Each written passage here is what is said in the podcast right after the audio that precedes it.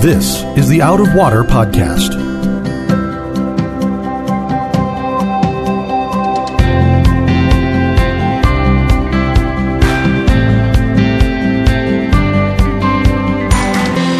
Out of Water is a production of Rio Vista Community Church in Fort Lauderdale, Florida. You can find it on iTunes, Google Play, or Spotify. We hope you'll subscribe and give us a good rating to help others find Out of Water.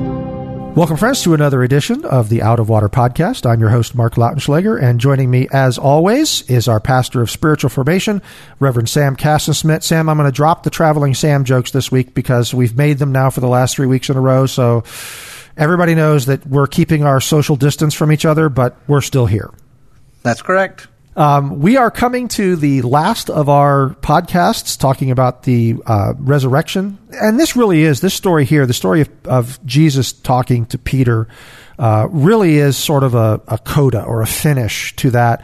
Sam, it feels to me like Jesus is is taking care of some loose ends following it. Like what happened with Peter before the crucifixion and the resurrection needs to be rectified.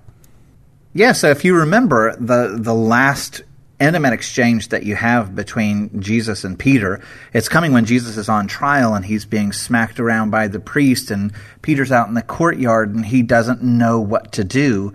And, you know, he's just made this bold, emphatic declaration in front of all the apostles, you know, at, at the Last Supper. Even if all of these, you know, fall away from you, I will never fall away from you. And, you know, Jesus corrects him and says, well, actually, uh, you're going to fall away from me before the rooster crows. You'll deny me three times. And so, and it says at that moment that Peter's third denial, when Jesus is in the height of his crisis, we're told that Jesus looks up and catches Peter's eye, and, you know, Peter runs away and weeps bitterly. And so that story is still kind of looming out there. You know, if you're reading the Gospels, you're kind of wondering, like, what's what's the condition between Jesus and Peter? They haven't they haven't talked about this. They haven't made up. They haven't dealt with this. And so this last chapter in John's Gospel is this really really sweet uh, reconciliation between the two. Now, when you know Peter with his exclamation, even if everybody else falls away, um, I feel like I identify with Peter a little bit there. You know, this this sort of well, this sort of over the top emotional. It was an emotional response. You know, Jesus, mm-hmm. uh, the whole question of what was going to happen to Jesus, and the fact that Jesus had just said that somebody's going to betray him, and um, he talks about they're going to be scattered. I believe is what he said. You know, and so Peter's like this emotional response. No, you know, and I identify with that. You know, I, I kind of get where Peter's coming from. I, I know that when I'm confronted by something that I find unpleasant, sometimes my reaction is to try to overpower it with emotion and mm-hmm. push through it. You know, my question about that, and maybe ask how you feel about it, but with when Peter said that, you know, when Peter said, even if everybody else, you know, falls away, I will never desert you, kind of thing. Mm-hmm. Um, do you feel like that was honest? Like Peter really, totally. you, you felt like Peter really was saying, it doesn't matter, Lord, if they all go away, I'm going to stand next to you? there is no doubt that Peter sincerely believed that. And you see that in the Garden of Gethsemane when they come to arrest him. What does Peter do? He doesn't go, oh, just kidding, and run away. Psych! I'm out yeah. of here, Jesus. Sorry. he breaks out his sword. He's ready to fight to the death. What he doesn't understand is when Jesus says, you know, put, put away your sword yeah. You know, I want you to walk with me and carry the cross. I don't want you to break out your sword and fight to the death. I want you to be willing to love people even if it requires your death. And Peter goes, bah, bah, bah, uh, and he doesn't know the great cost that will come of being a shepherd of people means that you have to lay your life down without fighting. You lay your mm-hmm. life down in love. And so that's the call that Peter hasn't yet wrapped his mind around. When he says, I'm ready to go to prison and to death, and, you know, I love you more than these guys, I'll never betray you. You know, he means it, but he's thinking of a different kind of kingdom. Mm. And when he sees Jesus modeling what the king is willing to do, Peter's going, but I, I don't know that I can do that. Oh, wow. Well, and then he obviously had this the emotional reaction, like as you said uh, earlier, that when Jesus caught his eye, Peter went out and wept bitterly. So that's kind of how we come into it here. Is that Peter uh, has to feel as though he's really messed up. You know, He's like he he has to feel like he's really on the outs with the Lord. Yeah. Um, That's one of the most haunting pa- verses in all of Scripture is is when Peter has just you know, and it says the last time he denied Jesus. So there's three denials, and the last one he he explodes and he's cursing and you know all this stuff, and it says the rooster crows, and then Peter remembers the word the the Lord's words, and he looks at the Lord in the midst of his suffering through this courtyard and crowd, and the Lord's eyes met his. And I've always thought, man, what would that have been like? You know, to, to genuinely love Jesus so much. And yet, like you and me, you know, we fail him all, all the time, you know, and, and in, in a way, the way we live, the way that we operate, you know, we deny him and and the ways that we do that. And so to to see, you know, the penetrating eyes that are, you know, behind a face that's already being mauled and tortured, you know, and to run away and weep bitterly with that as your last memory until you see the risen Lord, that would have seared into Peter's heart. it's interesting how Peter chooses to deny him because uh, we know the Lord wants that it's a relationship. You know, when when uh, when he's judging uh, judging the the masses in front of him, he says, you know, depart from me, I didn't know you. This thing of like, do I know you? And so Peter's uh, choice of words to say, I don't know the man. You know, to, to deny him that way, I, I think that carried an extra like heavy uh, meaning. It's not. It's not like he said, "Look, I was just hanging around," or "No, I don't think he's really God," or "He's not the Messiah." He said, "I don't know him," Yeah. and I think that that's the worst thing that Peter could have said. Honestly, you know, Yeah. because really, what the Lord wants is for us to know Him. And he wants to know us. It's about this relationship, this knowing, this intimacy. And Peter was basically saying, I have no intimacy with this person. Yeah. You know. You know, one of my favorite when but there's a tenderness even in the way that Jesus, you know, sets Peter up. It's like, you know, we know we're going to fail. Sure. And Jesus comes to us and he it's, he's not giving us license to fail, but he's he gives a gentleness and an, an assurance that you know, our failure doesn't mean he doesn't love us anymore. And so, like, even when Jesus is first predicting that Peter's going to deny him, before he says, You're going to deny me three times, this is what he says. He says, I've prayed that your faith may not fail. He's talking to Peter. And he says, When you've turned again, strengthen your brothers. Now, that's going to be significant for this passage today because what Jesus is saying is, You're going to fail when you've turned again. When you, when you come back from your failure, Peter, strengthen your brothers. And and in this passage today, that's going to be a big deal when when Jesus is restoring Peter. How how does Jesus call upon Peter to to express his restoration? It's going to be that same idea: strengthen your brothers, strengthen the flock. So uh, let's get into the passage. It's John chapter 21, uh, beginning in verse 1. It says, After this, Jesus revealed himself again to the disciples by the Sea of Tiberias, and he revealed himself in this way hmm. Simon Peter, Thomas, called the twin, Nathanael of Cana in Galilee, the sons of Zebedee, and two others of his disciples were together. Simon Peter said to them, I'm going fishing. They said to him, We will go with you. They went out and got into the boat, but that night they caught nothing. Just as day was breaking, Jesus stood on the shore, yet the disciples did not know that it was Jesus. Jesus said to them, Children, do you have any fish? They answered him, No. He said to them, Cast the net on the right side of the boat, and you will find some. So they cast it. And now they were not able to haul it in because of the quantity of fish. That that disciple whom Jesus loved therefore said to Peter, It is the Lord. When Simon Peter heard that it was the Lord, he put on his outer garment, for he was stripped for work, and threw himself into the sea. I, I, I want to stop there for a second because what was Peter trying to do? you know, it's like he just jumped into the ocean.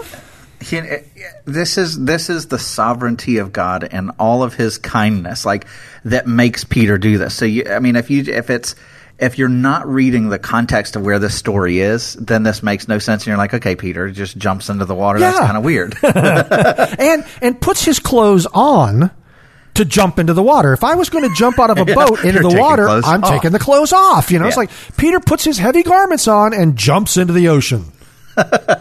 So, so what this is calling, it's really beautiful. So, what this is calling us to remember is if you go in the Gospel of Luke in chapter 5, uh, we find the story of Peter's calling, right? And so Jesus comes to the shoreline. Again, it's, it's at the lake. By the way, when it says the Sea of Tiberias, it's the same as the Sea of Galilee. It's the mm-hmm. same place.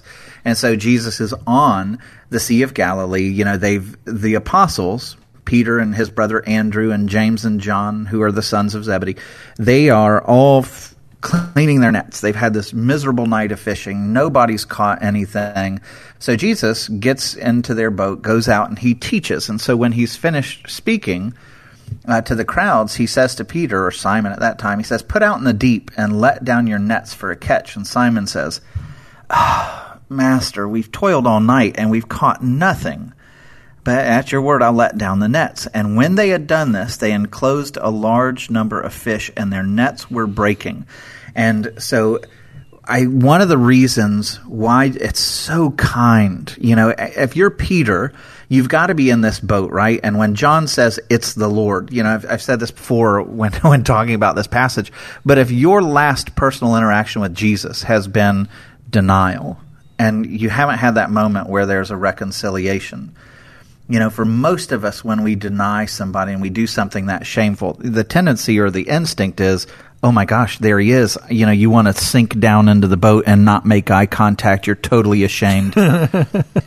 but there's two things that we pull out of this passage right away. One is when when Jesus is repeating this miracle, right? So, I mean, think about all the, the similarities. They've been out all night. They haven't caught anything. You know, here he is. He says, you know, try one more time. Throw your nets over this side of the boat in the morning. Um, and then there's this huge catch of fish. And so, why does Jesus do that after the resurrection? He's reminding Peter of something. He's reminding Peter of that day when he didn't know the Lord. And the hmm. Lord, in all of his kindness, came and did this miracle for him. Why? Why did he do that miracle? Because he wanted to call Peter into service. He looked at Peter and says, I want you to follow me. Hmm. And so now here comes the Lord, and he's doing that same kindness again.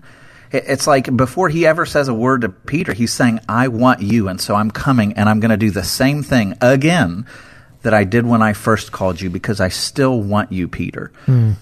And what is he, Peter? This is the other cool part of this. Peter's response tells us massive amounts about the nature of the Lord.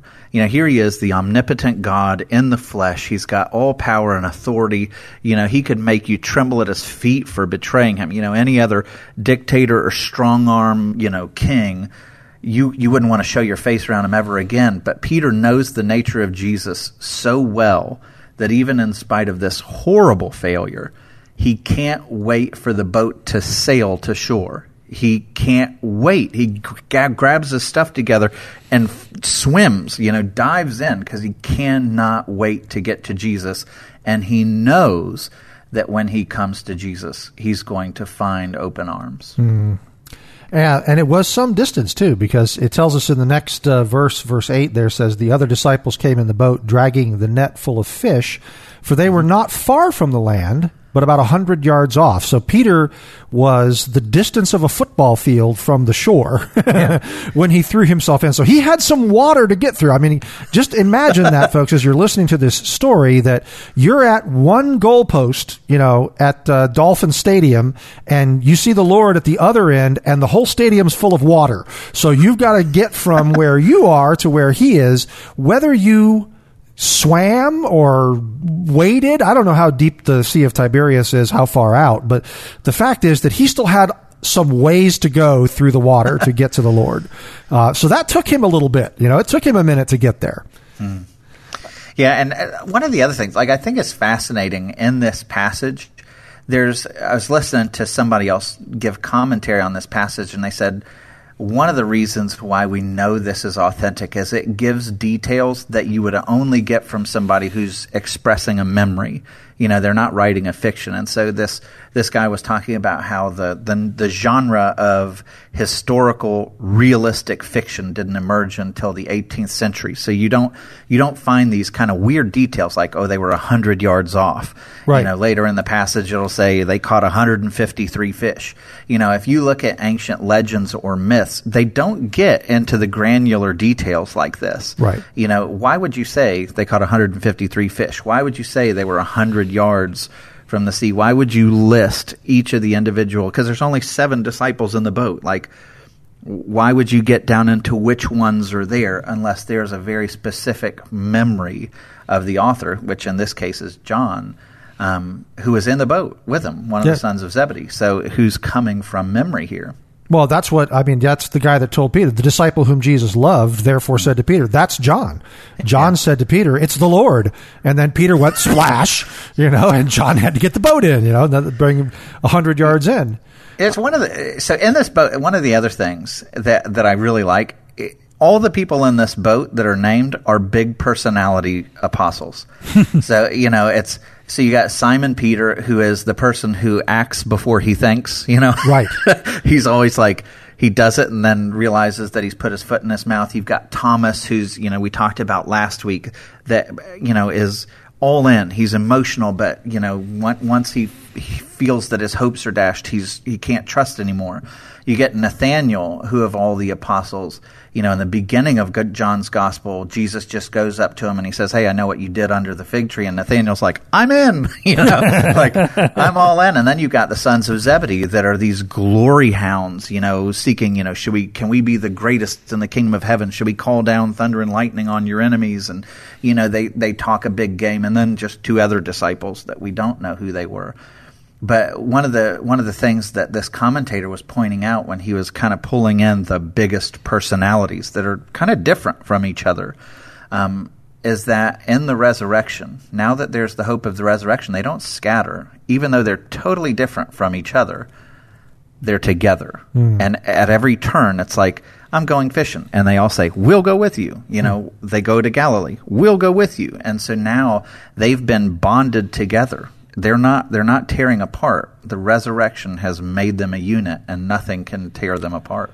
Yeah, and it's also, I mean, one of the reasons maybe that they decided to go with him too was the idea that if if it, if this boat could hold this many guys and could also hold a net that had 153 fish in it, this this was not a bass boat. You know, this was not a, this was not a 12 foot John boat, is what I'm saying. This was a Yeah. decent sized boat. So, you know, part of it was just the practical thing of, oh well, Peter, you're going to need us. You know, we're coming along too. Yeah. So, uh, verse 9 says, When they got out on land, they saw a charcoal fire in place. Now, again, that goes back to what you're saying. That's a, that's a detail that comes from a memory. It wasn't wood, it was charcoal.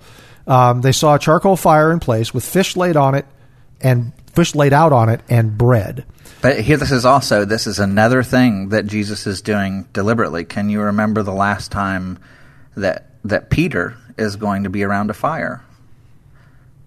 Oh, the, right. The, The when he denied him. Right. He was mm-hmm. standing in a fire when he did that. Right. So Jesus is now beginning another memory. So that the first part of this passage, Jesus is walking through the moment that Peter was called, and no doubt that warmed Peter's heart. But now Jesus is turning through some similarities to of a different memory. And then also we have the fish and the bread. So that would have called to mind the fact that when Jesus was feeding the masses with fish and with bread. So um, there's a lot of things going on there. Um, verse 10 Jesus said to them, Bring some of the fish that you have just caught. So Simon Peter went aboard and hauled the net ashore, full of large fish, 153 of them. And although there were so many, the net was not torn. Now that's a bit of a miracle right there. Because typically, I mean, they let's just say that they didn't have the same kind of high technology uh, net making materials back in the first century Right. that we have today. So it was, I mean, mending their nets was something they did pretty much every time they went fishing. Yep. Is they would then mend their nets because they had to, because the things would rip open and a lot of fish would escape. Um, obviously, Jesus was doing something there too. I mean, for whatever reason it was that they had 153 fish, Jesus wanted them to know that none of these fish are going to get away. Um, I read when I was reading about this, Sam, as I knew we were going to talk about this passage, some of the suggested explanations of what the number 153 is all about are pretty wild. Yeah. Do you have a favorite explanation? I, you know, I, I, I don't see symbolism here. You know, I, I, when I read that, it's like that's such a random number. I can't find any significance of it. It's not like it's seven or ten or twelve or 144. You know, these big numbers that that come with the scriptures. It just seems like this is a detail that sticks out and is so random that it's coming from a memory. Hmm. Well, it's a. I don't know what symbolism you read about. Well, I did. One of the commentaries that I read said that there are three potential meanings for this, and they, they did. By the way, they didn't say that any one of these were right. They just said these interesting explanations have been offered. They suggested that it could be the 153 could refer to the number of languages in the world at that time. It could refer to the number of races or tribes in the world towards which the gospel net would be spread out.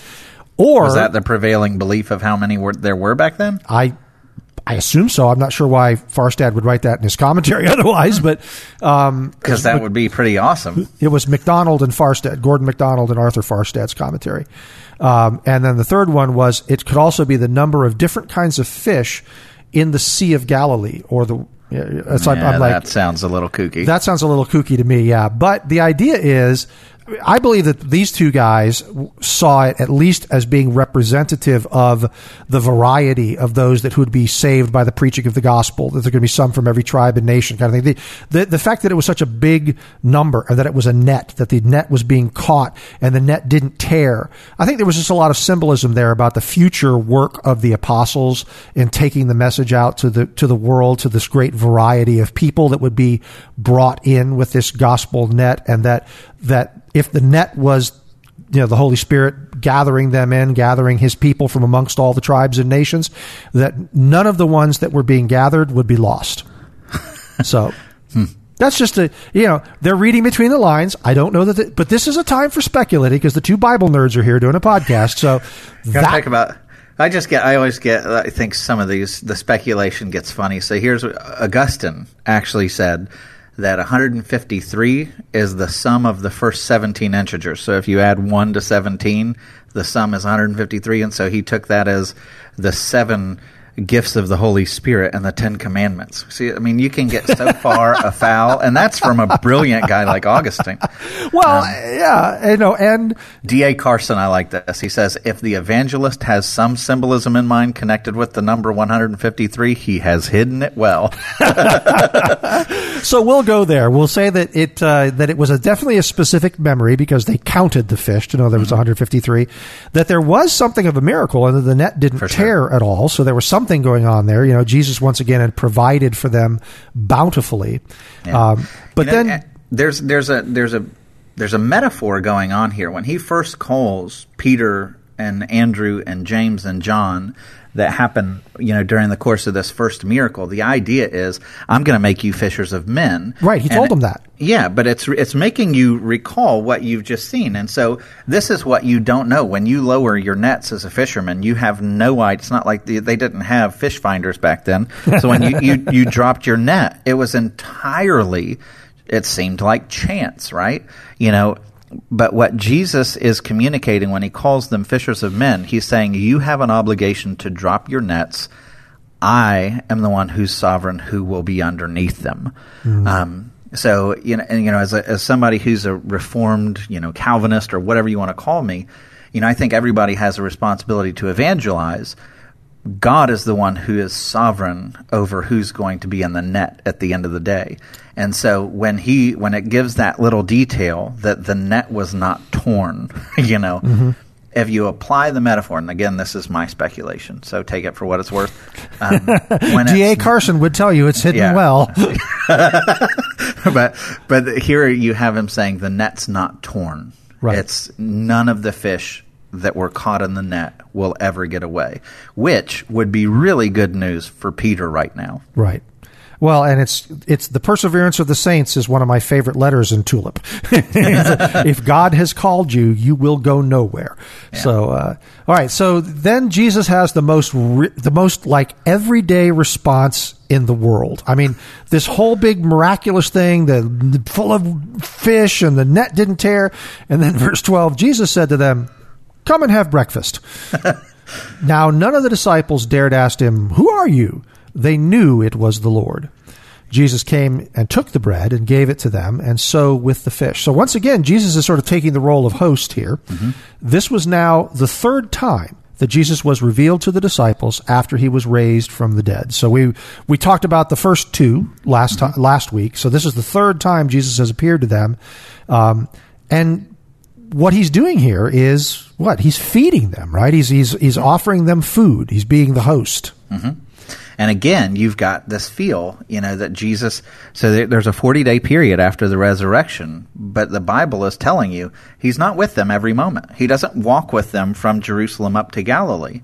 Like, you know, the last encounter they have with Jesus when Thomas is asking to, you know, Jesus appears and says, Here, you know, you can feel my wounds if you want.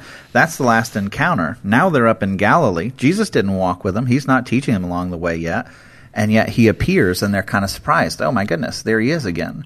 Um, and so Jesus is teaching again, like I'm coming to you in special times. And so here it is again in the morning. Uh, we it doesn't tell us what day of the week it is, um, but here he's breaking bread with his disciples, and you'll notice he doesn't eat. He doesn't eat of it, but it's in the middle of this meal that he does something pretty profound. That is interesting that he doesn't eat because he did eat the last time he was with them. He asked them for what said fish and a honeycomb, some honeycomb, right. and he, and he well, actually he eats ate fish. But he's not going to. You remember how he says, "I'm not going to eat the meal with you, the breaking the of bread." bread that's right. Until I come back. Right. So fish, he's game, but he doesn't eat the bread or drink wine. Mm-hmm. That's true. Yeah, I remember that from the our talk about the Passover. So, mm-hmm. um, so verse 15 says, "When they had finished breakfast, Jesus said to Simon Peter, Simon, son of John." Do you love me more than these? He said to him, Yes, Lord, you know that I love you. And he, Jesus, said to him, Feed my lambs. Now, I have questions. mm-hmm. um, when Jesus asked him, Simon, son of John, do you love me more than these? Who do you mm-hmm. think he was comparing to? Love them more than these? The other d- disciples that are sitting around the fire. So he's asking Simon Peter, are you willing to differentiate yourself from these guys? You know, yeah. You, well, the reason why he's doing that, you remember when when when Peter was so indignant, and he was like, "Even if all of these fall away from you, I never will." So his last statement to Jesus, like his defiant statement, was, "Do you know who you're talking to? I love you way more than these guys. These guys might fall away from you, but I never will." And so now Jesus is coming to him saying are you you know on the on the other side of the denials and it's it's a sobering question jesus isn't being gentle here he's being very kind and what his purpose is going to be but he's doing surgical evaluation of peter's heart right here so he says simon son of john what do you think now do you love me more than these like you said yeah you know you held wow. yourself up to the higher standard you you you pretended like you were the super apostle and everyone else was just you know way behind you what do you think now? Do you love me more than these guys? I just and, I, I laughed, Sam, because I'm I, I am not even in this story, right? I'm not Simon or Jesus, but I felt this elevator sensation in my stomach when you read that. What do you think of me now? It's like I'm like, oh wow, that had to be a deflating moment for, oh, for Peter. So there's there's a couple of things that Jesus is doing. He's he's very intentionally, and and we'll see this as the rest of this passage goes along but he's very intentionally and with great kindness deconstructing Peter right now. Hmm. He wants, and, and there's a reason why he, each time you'll notice he refers to Peter as Simon, son of John. Um, that so so when Jesus calls Peter, first he says, you know, you're you're Simon, son of John, but from now on I'm going to call you Cephas, which is is rock in Aramaic, or Peter is the the Greek version. Um, so he changes his name to Peter, but now he's referring to Peter back as he did when he first called him. Oh, um, okay. so it's it's it's he's totally deconstructing him. He doesn't say Simon Peter, which is more common uh, for Jesus to refer to him. It's Simon, son of John. You're you're back under your old authority. You know, it's like when Peter was following Jesus. You know, it's you you've embraced this new authority, but you're now back where you were. You're Simon under the authority of your father. You're Simon, son of John. Do you love me more than these now? And ooh, like you said, that's that's intense. But I also think that the message there to me, as I sit here thinking, yeah, I'm a big loudmouth like Peter, and I make big pronouncements, and then I and then I fail, and then I feel like the Lord comes to me at times and says, "Okay, Mark, let's start over." Mm-hmm. You know, totally. Let's That's start what again. this passage is all about. Okay. And- I've been and- I've been here. I've been in that. Not had Jesus personally asked me that question. That would have me quite. Uh, you know, my I would be having some indigestion. Uh, but I've been at this point where I felt like the Lord has very definitely come to me and said, "All right, let's start over." You know, you, Yeah. you you've gone too far. Let's let's come back and start over. Yep. So Peter, when he says to when Jesus says to Peter, now you were explaining this to me when we talked about this off microphone. There's a kind of a word play here with the, the "Do you love me?" and the "Yes, you know I love you." Mm-hmm. A- And this is super important to this passage because it, it, eventually it's going to show just the, the tenderness that Jesus has, even as he's deconstructing Peter. So when he asks the question, Do you love me more than these? And then Peter responds, Yes, you know that I love you. This is confusing, so hang with me. In the Greek, there's, there's four prominent words that define love, and they each have a unique meaning. So, you know, there's eros, which you kind of get the sensual love. It's where we get the word erotic. There's storge. So physical love, Um, Yeah. kind of thing, right? So those two are not in play here. When Jesus asks Simon, son of John, do you love me? He uses the, the verb agapao, which is where we get agape love. And what that connotates is it's a I will love you to the gates of hell. Nothing can pull me away from you. It is a decision of the will. So even when I don't like you, I'm yours. I'm totally committed, all in. Nothing can rip me away from you. Faithfulness kind of love. And that's what he asked Peter. Are you willing to be all in for me? Forsaking everything else to follow after me. And Peter responds by saying, You know that I phileo you, which is a different word for love. It's it's where we get, you know, the, the city Philadelphia. Right. Literally comes from two words that means brotherly love. And it's an affectionate regard. It's this, "Ah, man, you don't know the, the feeling that I have for you. I I love you with every bit of my emotion. I, I feel such warm regard for you. So not to not to sound like a beer commercial here, but what you're saying is Jesus said, "Are you willing to die for me, Peter?" And Peter said, "I love you, man." That was about it, right? That's it. That's a pretty good translation. Okay, I love you, man. okay, But you you see here that as Jesus is trying trying to deconstruct Peter out of his pride and arrogance, this is the first sign you see that Peter's like Jesus is saying, "Do you really think you love me? Are you all in so committed more than these?" And Peter doesn't go back and say, "Yes, I agapao you." He can't go there. He's just been crushed. He's just proven to himself that he won't. And so in in this kind of I don't know that shame is the right word, but in this real humility, he comes back and says, "Well, "You know that I phileo you. I want to give you more. I wish I could say agapao, but I just proven that I can't. And so I want you to know I phileo you. Like I think I love you so much." And so Jesus is going to. Then he says, "Feed my lambs," and so that's a reminder, actually, of what was said to him earlier when he says, "After you've turned, after you've stumbled and picked yourself up, strengthen the brothers." Jesus is saying, if you want to demonstrate that, I want you to feed my lambs, take care of my church, strengthen them. you know, and uh, Peter obviously was eager to have this encounter with Jesus. Oh, my goodness. I mean, he Yeah. threw himself out of the boat a hundred yards from shore to try to get to Jesus first. When Peter threw himself out of the boat, how did he hope it was going to go? You know, what did he think was going to happen when he got to Jesus? Or maybe he didn't think anything. Maybe he just thought, I need to get to the Lord. You know, mm-hmm. maybe that was just the only thing that was in his mind was, I'm a hundred yards away from the Lord and I need to get there now. And then there's this moment where it's like all of a sudden I could just picture it's like everything would have stopped around him. It's like, oh, Jesus asked me this question? Oh man. Yeah, I I think you know. I was, I was telling my wife Laura this earlier that, that the whole biography of Peter basically pivots on three three sections of his life. Mm-hmm. You know, the, the first one when when Jesus first calls him, and Peter stands in front of Jesus and recognizes that he's God. What does he say? He says, "Depart from me." For I am a sinful man. Right. In other words, if you knew who I really was, you'd want nothing to do with me. You're holy. I'm a mess. Like, please get away from me because I feel, I feel ugly just in comparison to you being in front of me. Please depart. I'm a sinful man.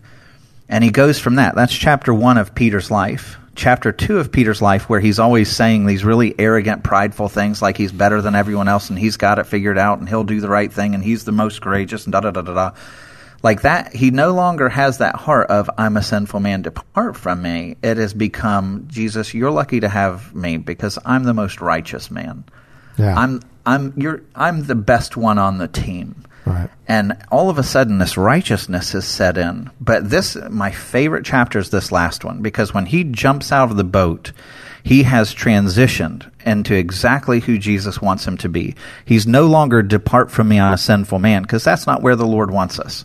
You know, we can grovel and say, "Oh, I'm such a terrible person." You know, go away from me, God. I'm not worthy of Christianity or religion. That's not where Jesus leaves you the end is awesome because this is when Peter says he's back to realizing who he is. I am a sinful man. There's no doubt about that. But instead of saying, Depart from me, I'm a sinful man, Peter finally gets it. And he says, Because I'm such a sinful man, I need you. Mm-hmm. There's, I, I absolutely have to get to you. You're the only safe place I have in this world. In all the sin and all the shame, you're the only place I know I can go who sees me to the innermost and all of my shame and all of my sin and all of my failure. You're the one who restores me. You're the one who forgives me. You're my source of life. I have to get to you in my sin. And so there's this great humility that, you know, in the worst of sin, now you've seen me at my very worst, Lord, and I desperately need to get to you. It's not depart from me. It's I'll do anything it takes to get to you mm-hmm. because I'm a sinful man and Wow, I need good. your grace. That's good. It's but that's his life story, and that's what Jesus and the series of questions. So we've been through question one. That's the final goal of what Jesus wants to cement in Peter's mind. Hmm. So that was the first question. This is going to continue now. Verse 16 He, Jesus, said to him a second time, Simon, son of John, do you love me? And he, Peter, said to him, Yes, Lord, you know that I love you. He said to him, Tend my sheep. Now, the same wordplay is going on here, right? Right. It's- so Jesus comes back, and so remember, Peter says, "I phileo you. I have warm regard for you." And it's almost like Jesus is coming back, and it's it's relentless. Like, okay, Peter just Pe- Peter just stepped on. He pulled his foot off the off the gas pedal of his arrogance, right? Right. And Jesus is saying, it's almost like he's saying, you know, that's not what I asked you, Simon, son of John. Do you agapao me? Are you willing to be all in, commitment, decision of the will? You'll lay down everything for me. And Peter again responds, Yes, Lord, you know that I phileo you. And you can just, you can feel, you know, and, and this is not Jesus shaming Peter for the sake of shaming Peter. He's doing surgery on his heart to get Peter to a place that he needs to get. Mm. Well, and I think that there's also something, there is something significant to me that changed here. In the first verse, Jesus asked him the first question. He says, Peter, do you love me more than these?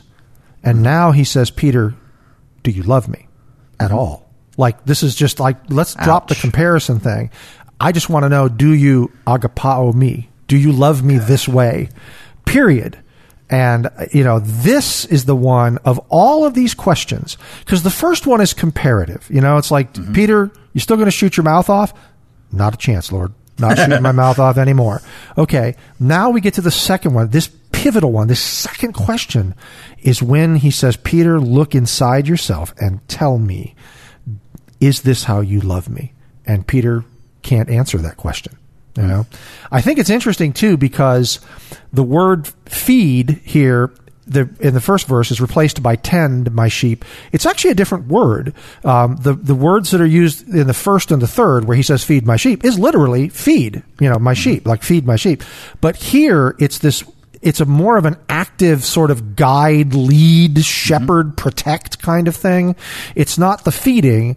Um, and I just think it's interesting that he changed the word there is there do you is there you think there's something into that as well that he would change it to say you know, guide and protect and lead my sheep, not just feed them? Yeah, I mean, I think as a as a pastor, it's it's not just that you're feeding them, but you're taking them to a destination. That's the idea. You know, as you shepherd them, you're guiding them. You're you're you're preparing them for their final purpose. Mm-hmm. Um, and so that that has this this word, uh, which in the Greek's poimano, and I, I, don't say them well either. So yeah, and I don't even know if that's correct, but yes. it's at the beginning of that, you have that same, you know, the, the word masterpiece that we talked about in Ephesians, the, the episode on Ephesians two mm-hmm. where the word masterpiece is poema. You know, I, I, you know, I can't guarantee this, but that root poimano as it's like you're creating a work of something, you're tending them, you're shepherding them along the way with a final aim in mind. Um, so I want you to take my flock and I want you to, to lead them in the right direction so that they'll become everything I've intended for them to become. Wow. Yeah. Hmm. oh, so Peter got to the end of that, and then he has one more question to get through. Hmm. He, Jesus, said to him, Peter, the third time, Simon, Which is not accidentally, like in case you haven't picked up on this. Three denials, um, three questions. Correct. Okay. So he's walking him through this memory. He says, Simon, son of John, do you love me? And it says, Peter was grieved because he said to him the third time, Do you love me? And he said to him, Lord, you know everything. You know that I love you. Jesus said, Feed my sheep. Now the wordplay changes here again, doesn't it? Mm-hmm. That's right. So it's like it's like you noted in the first one, Jesus is starting out by saying, "Do do you agapao me more than these?" And then the second time, it's just, "Do you agapao me?" And now this third time, Jesus has lowered the bar again, but this is out of mercy, I think. It says, Simon, son of John, instead of saying agapao again, instead of that third time saying, are you willing to leave it all behind? He says, Simon, son of John, do you phileo me? Like he he lowers the bar for Peter, and Peter's like, "Oh my goodness, you are you doubting even that?" Like and it says he's grieved because he said it a third time. So now it's making sense. He realizes what Jesus is doing. He's seeing, and he says, "Oh my, you know, oh my goodness, Lord, you know everything. You're God. You know my thoughts. You know that I phileo you." And then Jesus does something that if you read the gospel and you don't understand where Peter's heart would have been at this point, this sounds like not good news but to Peter, this would have been the best news imaginable when Jesus starts in verse 18 and he says, Truly, truly, I say to you, when you were young, Peter, you used to dress yourself and you walked wherever you wanted. But when you're old, you will stretch out your hands and another will dress you and carry you where you do not want to go. And it says he said this to show by what kind of death he was going to glorify God. And after saying this, he said to him, Follow me. Hmm. There's so much beauty in this passage because remember what Peter's doing here. He's saying, Jesus is coming and saying, Do you agapao? Do you agapao me more than these? Are you willing to lay it all down? Are you totally committed, all in, decision of the will? And Peter's going, I, am not going to say that again. I, I thought I did the first time and I messed up and look how I failed you and I, I phileo you. You have no idea how much warm regard and love I have for you, but I'm not going to say that again. And so when Peter is pulled down to this level of humility, Jesus does something that's really liberating here. He says, Peter, I'm going to tell you something. You know, when you're young, you, you kind of do what you want, you go where you want. But let me tell you, let me assure you that when you're old, you're going to stretch out your hands and another's going to dress you and carry you where you don't want to go. And he's talking about, you know, G- Peter, when he comes to the end of his life, this is prophetic actually He's he's going to be taken by Nero's officials and he's going to be sentenced to death. He's going to be crucified. And Peter, according to church tradition, actually says to them, "I'm not worthy to die in a manner of my Savior." And so they crucify him upside down. And literally, he's going to be taken where he does not want to go, and he's going to stretch out his hands, and he's going to be mocked, and he's going to give his life. And so, what Jesus is telling people now, for us, that sounds like really bad news but what Jesus is telling Peter is Peter, I'm not done with you. There's going to come a day when you prove that you not only phileo, when you, it's way more than warm regard, but you're going to show the ultimate form of agapao. Your faith is not done. I'm still working in you and through you, and I'm going to do an amazing thing through you. And so all of this you know, the, the, the initial story that's kind of recalling when Peter was first called by Jesus now ends after this with Jesus looking at him and saying, Follow me. That's what Jesus says when he calls disciples into ministry. Follow me. You know, and, and Peter, when Peter and Andrew and James and John, it says they left everything and followed him and, and joined the ministry. And I think one of the things that I love about this passage is even after years following Jesus, knowing the ins and outs, feeling comfortable, like this is a revival for mm-hmm. Peter. And he comes to realize that it's it's not about my obedience. You know, when Jesus first called him, he says, "Depart from me, I'm a sinful man." You know, Peter got that right. He's a sinful man who's totally unworthy of Jesus. And what does Jesus do? No, you're exactly who I want. And it's not about whether you're a sinful man. I want you to follow me. I'm going to change you. I'm going to work in you. Then Peter gets all bold and he gets arrogant and he thinks he can do it all. And every time that he does that, every time his pride swells up, it ends in shame and him looking like an idiot, right? And so now here at the end, what Jesus is communicating to Peter is, yeah, you're right.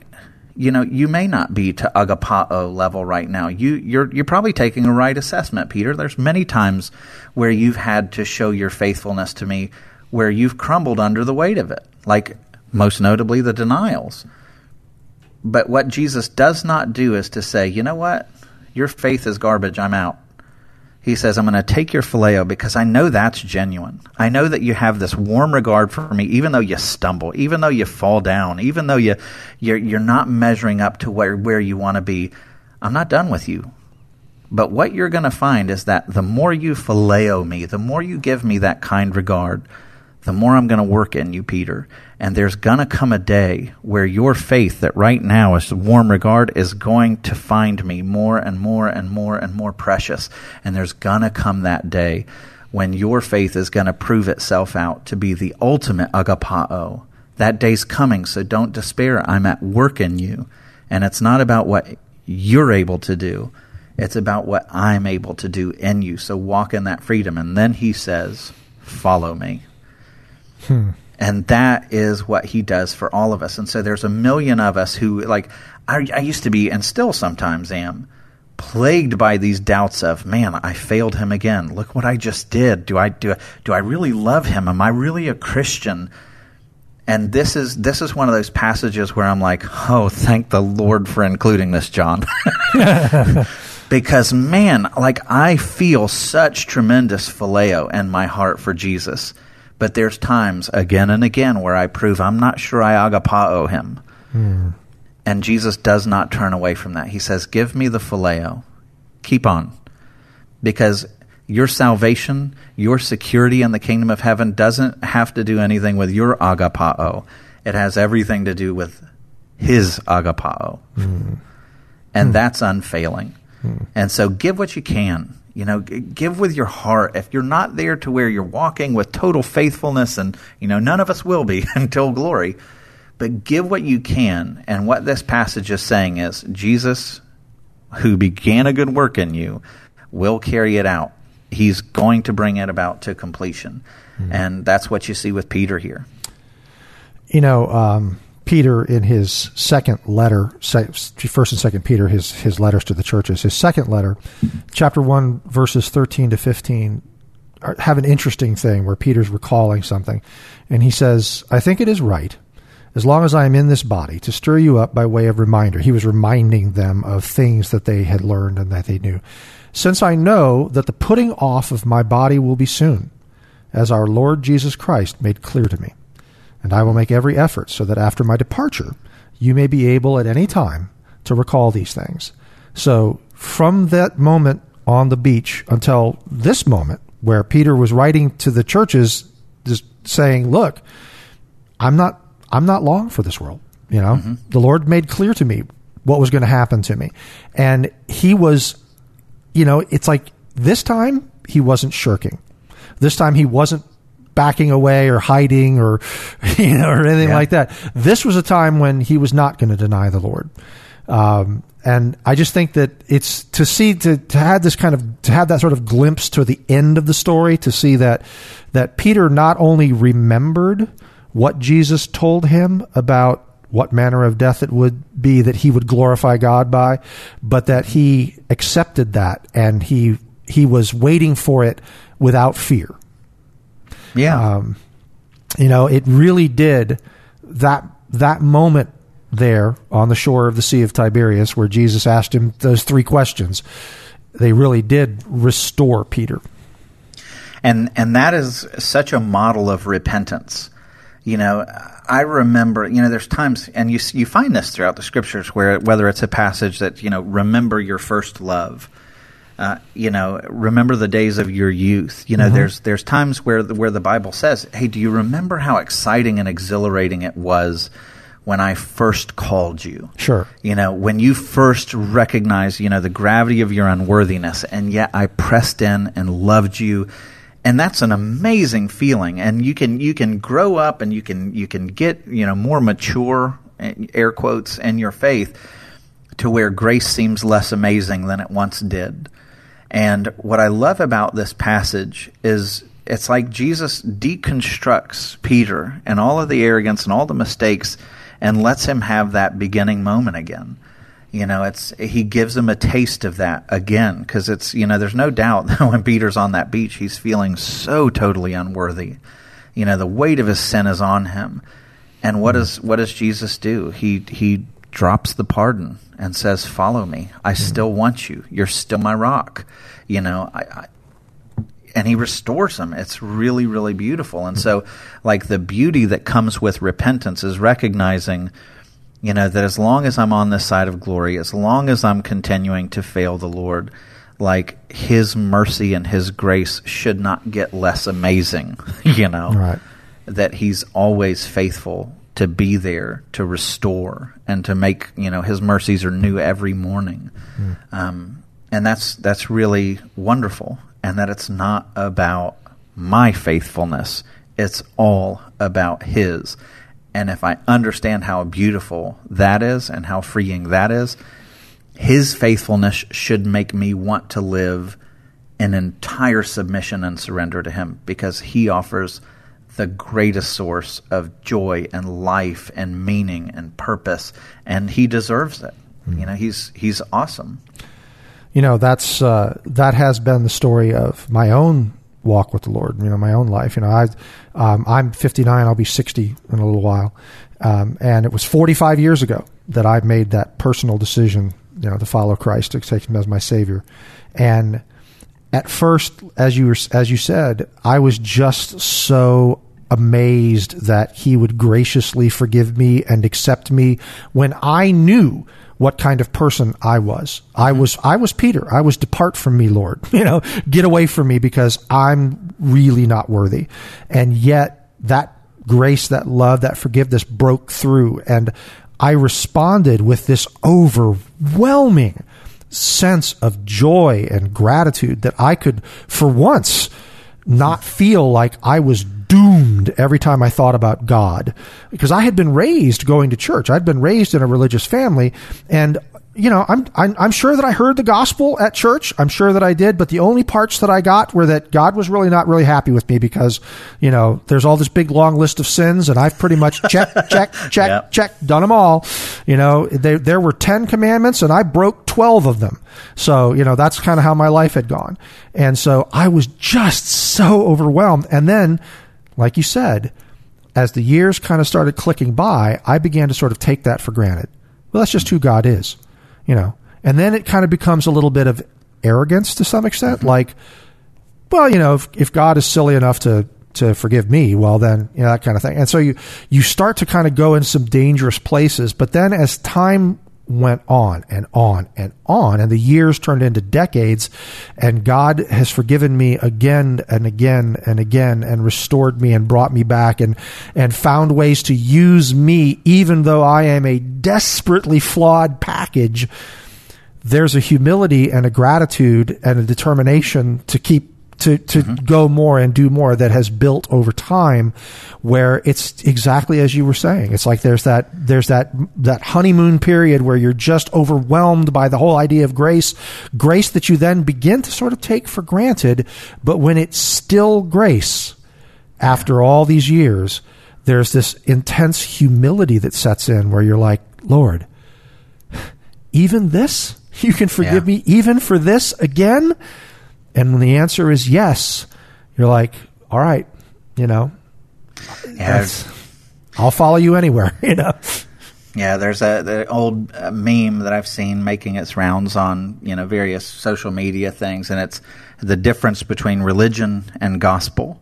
And you see this transformation in Peter, right? So his first response to Jesus versus how he is in this passage, but it gives this these definitions. You know, religion.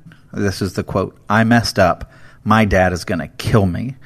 Gospel, I messed up. I need to call my dad.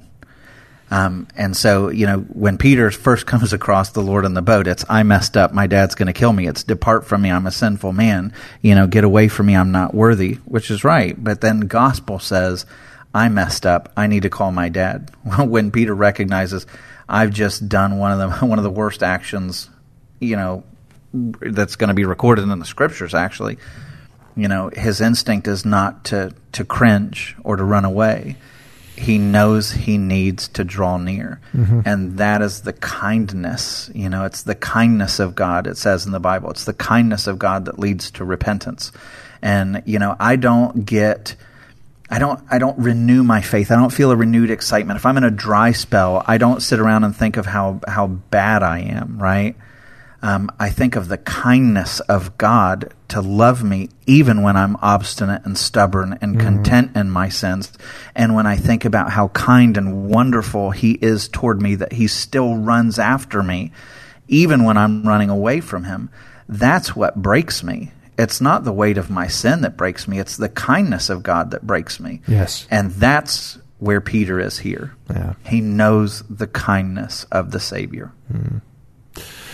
Well, we'll let that stand as our last word on Peter and his restoration following the resurrection. It also brings to a close our short series on the resurrection. We hope that you have enjoyed uh, exploring the, the, events that happened immediately following the resurrection and how that sort of set the stage for what was coming next. And in a way, Sam, this story sets the stage for what will be next for us um, in the podcast as well, because uh, as our church finishes up its series on prayer, where we've actually been talking about the resurrection, it's moving mm-hmm. into a series on revival.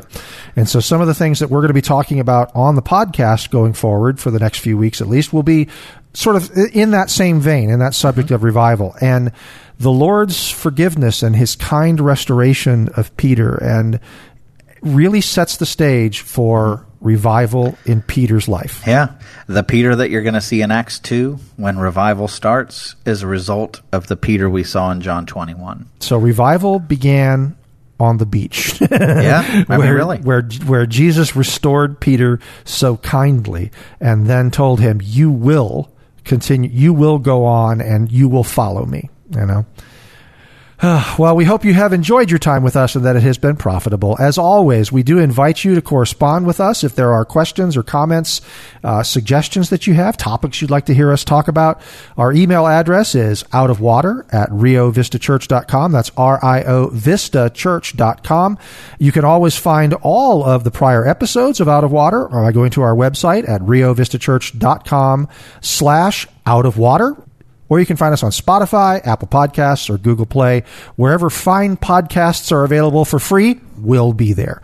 We'll be, we'll be back next week talking a little bit about revival, and we'll see you then. We hope you enjoyed your time with us and you will both subscribe to the podcast and listen regularly. You can find out more about Out of Water, catch up on past episodes, and access show notes at our website, riovistachurch.com slash out of water.